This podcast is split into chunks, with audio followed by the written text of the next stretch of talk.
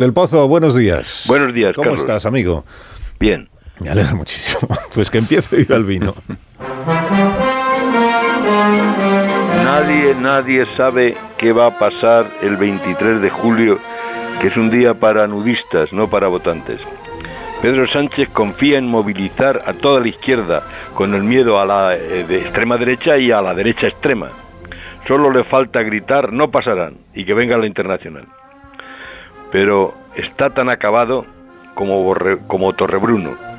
Dirigentes históricos del PSOE piden su dimisión y la refundación del partido. Alfonso Guerra dicho, sustituyó el socialismo liberal de 140 años por una alianza con populistas, independentistas y herederos del terror.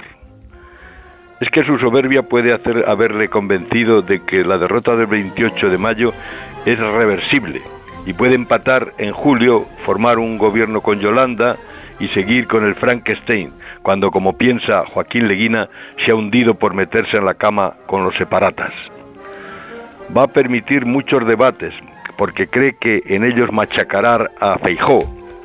Se cree superior en el cara a cara. Feijó no quiere gobernar con vos y ha entregado Extremadura donde nacían los dioses para que no le voten los de Abascal. Aspira a ser la lista más votada y a gobernar con pactos de legislatura. Pero vos exige las presidencias de los parlamentos antes de las elecciones. Puede darle las presidencias de las cortes, pero no los quiere en sus gobiernos ni sobre todo en el gobierno de la nación. La política española es la piedra roseta, un jeroglífico que se escribe de izquierda a derecha.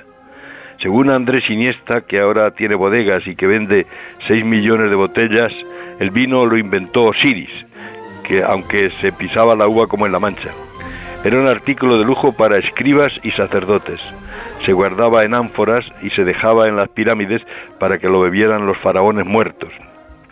Los escribas sentados de ahora, querido Carlos, si no nos colocamos no desciframos los jeroglíficos de la política.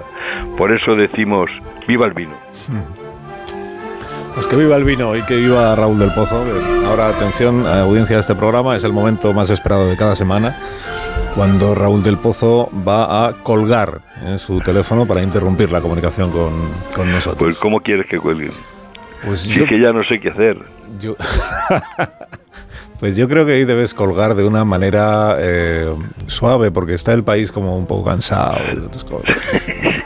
Con suavidad, con esa elegancia tuya natural que Bueno, tienes, pues muy bien, ese- así lo haré. Ese ¿vale? Querido Carlos, un abrazo. Adiós, amigos.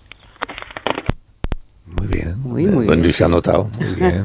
Pues, No hay que reponer teléfono esta semana. Descansados, es la manera de colgar el teléfono descansada, como va a ser esta campaña electoral. Descansada.